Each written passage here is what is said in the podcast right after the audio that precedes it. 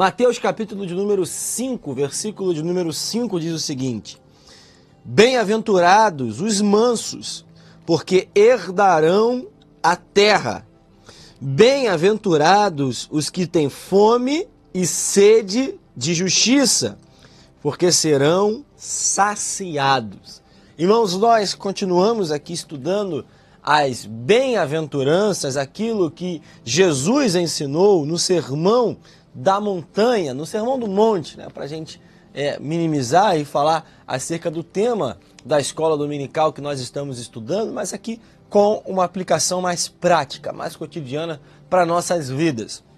Esse texto belíssimo que nós estamos aqui falando todos os dias nos ensina diversas lições sociais. Isso é muito interessante porque Jesus ele traz exatamente um código de ética novo atualizado, ele não revoga as leis para aqueles que são do direito, da área jurídica, ele não revoga todas as leis, ele não revoga, ele na verdade, ele aperfeiçoa aquilo que já estava em vigor. Isso é muito interessante para todos nós, porque nós devemos obedecer à palavra.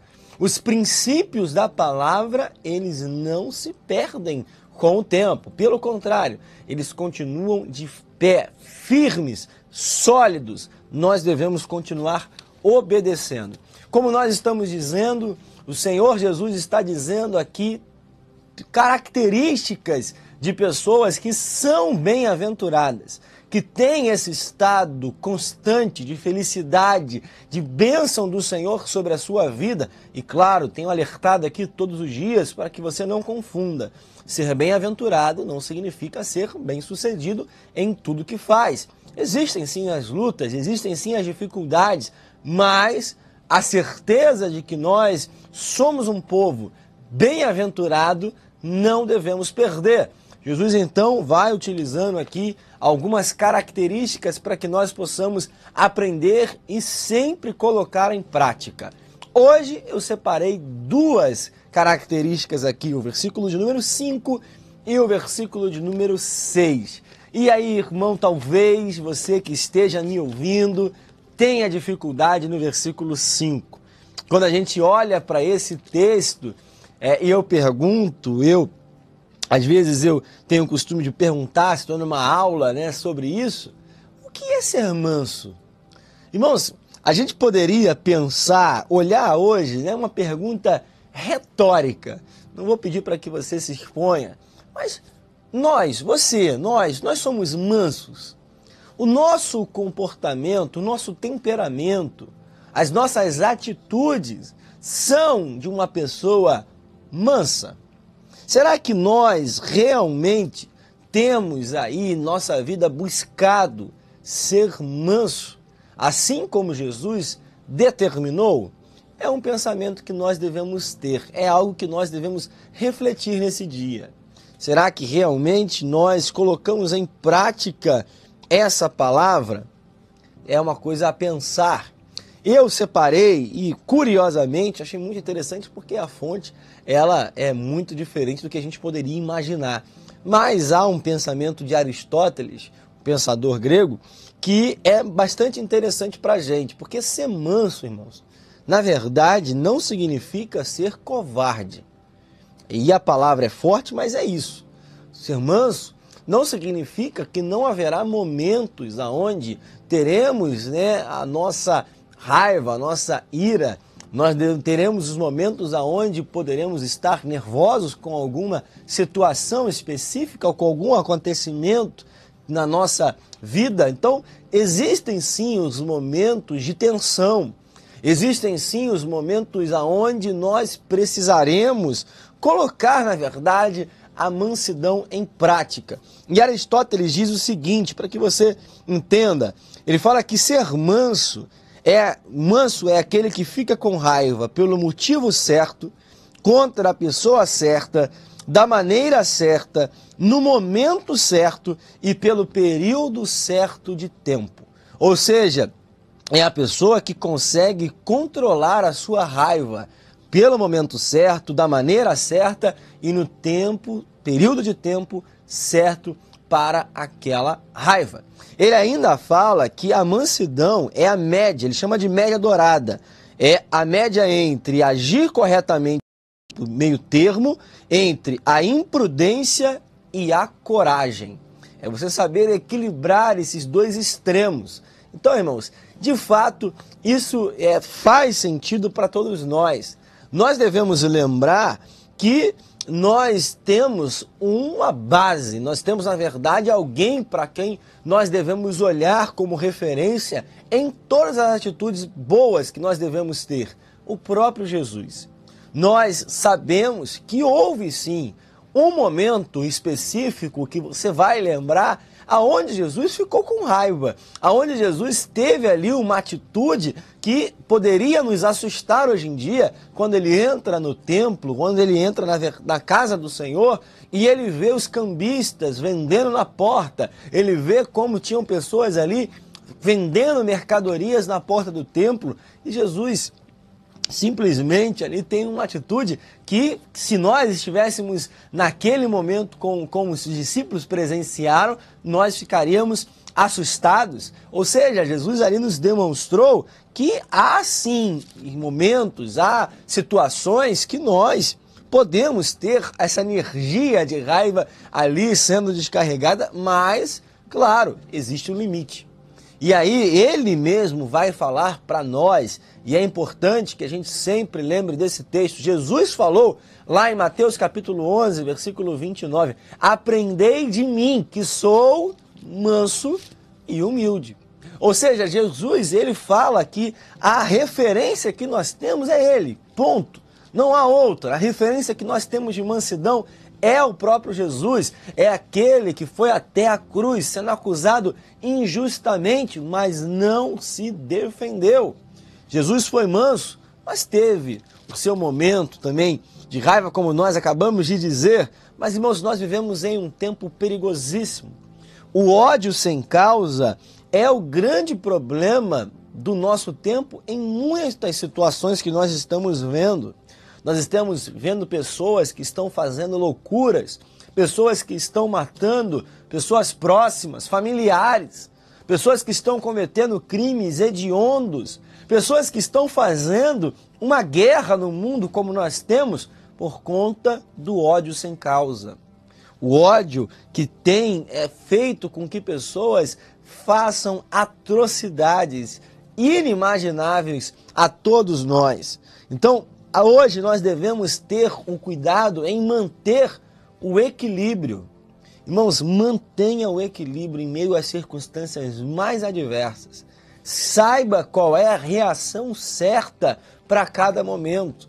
Quem encontra essa chave, quem tem esse feeling, esse time para agir exatamente conforme aquilo que deve ser feito perante ao que está acontecendo, tem uma ótima vantagem na sua vida. Irmãos, tem pessoas que perdem muito, muito, muito, muito por não saber reagir às pressões do dia a dia, por não saber reagir às circunstâncias adversas. Irmãos, saber quem é quem quando o tempo está ensolarado, quando está firme, o tempo estável, é muito fácil a gente descobre o nosso verdadeiro temperamento é quando o céu fecha, é quando a tempestade chega de forma repentina, é quando o barco começa a ir para um lado e para o outro e a gente não sabe se realmente vai chegar do outro lado. É exatamente nesse momento que nós somos testados, é nesse momento que o nosso equilíbrio ele é testado até o limite. Mas, irmãos, há uma promessa de Deus. Ele fala que bem-aventurados são os mansos, porque eles herdarão a terra. Ah, irmãos, que promessa maravilhosa que o Senhor tem para todos nós. Eu ainda acabei aqui não lendo, há um texto em Salmo que fala também sobre a mansidão. Salmo capítulo Salmo 37, perdão. Na verdade, é o salmo que fala sobre isso. Existem características, isso fica para uma próxima oportunidade, de quem vai herdar a terra. Nós vamos ver que o verso, o verso de número 7, o verso de número 9, na verdade, perdão, fala que aqueles que esperam no Senhor possuirão a terra. O verso de número 22 fala: aqueles a quem o Senhor abençoa. Existem outros versos aqui também interessantes, mas eu quero que a gente foque no verso de número 11, que fala: Mas os mansos herdarão a terra e terão alegria na abundância de paz os mansos herdarão a terra. Jesus está citando a própria palavra. O Salmo de Davi, número 37, é citado por Jesus para que nós possamos aprender, de fato, que aqueles que exercem a mansidão são dignos de herdar a terra do Senhor. E a pergunta que nos cabe é: que terra é essa? Do que Jesus está nos dizendo? Para o povo de Israel, a terra prometida era Canaã. Você sabe muito bem, você frequenta a escola dominical. Mas nós temos uma promessa que vai além disso tudo. Nós temos uma promessa de eternidade, novos céus e nova terra, e glória a Deus por isso. Essa promessa está de pé. Mas, irmãos, para herdar a terra, tem que ser manso. É uma característica necessária. Nós devemos entender aquilo que o Senhor está dizendo aqui nesse texto para todos nós. E no verso de número 6, ele ainda continua dizendo para a gente: Bem-aventurados que têm fome e sede de justiça, porque serão saciados. Irmãos, e aí eu preciso que a gente pense junto. O que é ter fome e sede de justiça? Irmãos, tem gente que quer ser, né, justi tem, ter ter uma justiça a qualquer custo, mas aqui nós não estamos falando, e é muito claro isso, o senso de justiça aqui não é o senso próprio, porque o nosso senso de justiça, ele é distorcido, ele, na maioria das vezes, na verdade, não é compatível com a justiça de Deus a justiça de Deus, outro assunto interessantíssimo para que a gente possa abordar também em outro momento, vai nos mostrar que essa justiça ela tem características diferentes da nossa. A nossa justiça vai colocar sempre nós, na, vai nos colocar, na verdade, na posição de vítima. Ninguém quer ser Saul perseguindo Davi. Ninguém quer se colocar numa posição aonde é o perseguidor. A gente sempre tem a ideia de ser o perseguido, mas essa justiça de Deus, graças a ele, não é igual o nosso senso. Na verdade, a justiça de Deus, e aí há textos que falam sobre isso, ela traz atos de salvação estendida a toda a humanidade. É o que fala o texto de Miqueias. A justiça de Deus é aquela que nos declara justos, sem sermos merecedores. Como fala Isaías 54, a justiça de Deus também é a reação que nós temos a essa roupa nova, a esse, essa justiça que nós recebemos do Senhor. É uma mudança de status. Essa justiça que traz paz, Romanos capítulo 5, versículo 1 vai falar que a justiça de Deus nos trouxe paz, nos reconciliou com Ele, e essa justiça é Cristo. A justiça de Deus, ela é Cristo. Ela é alcançada mediante a fé em Cristo.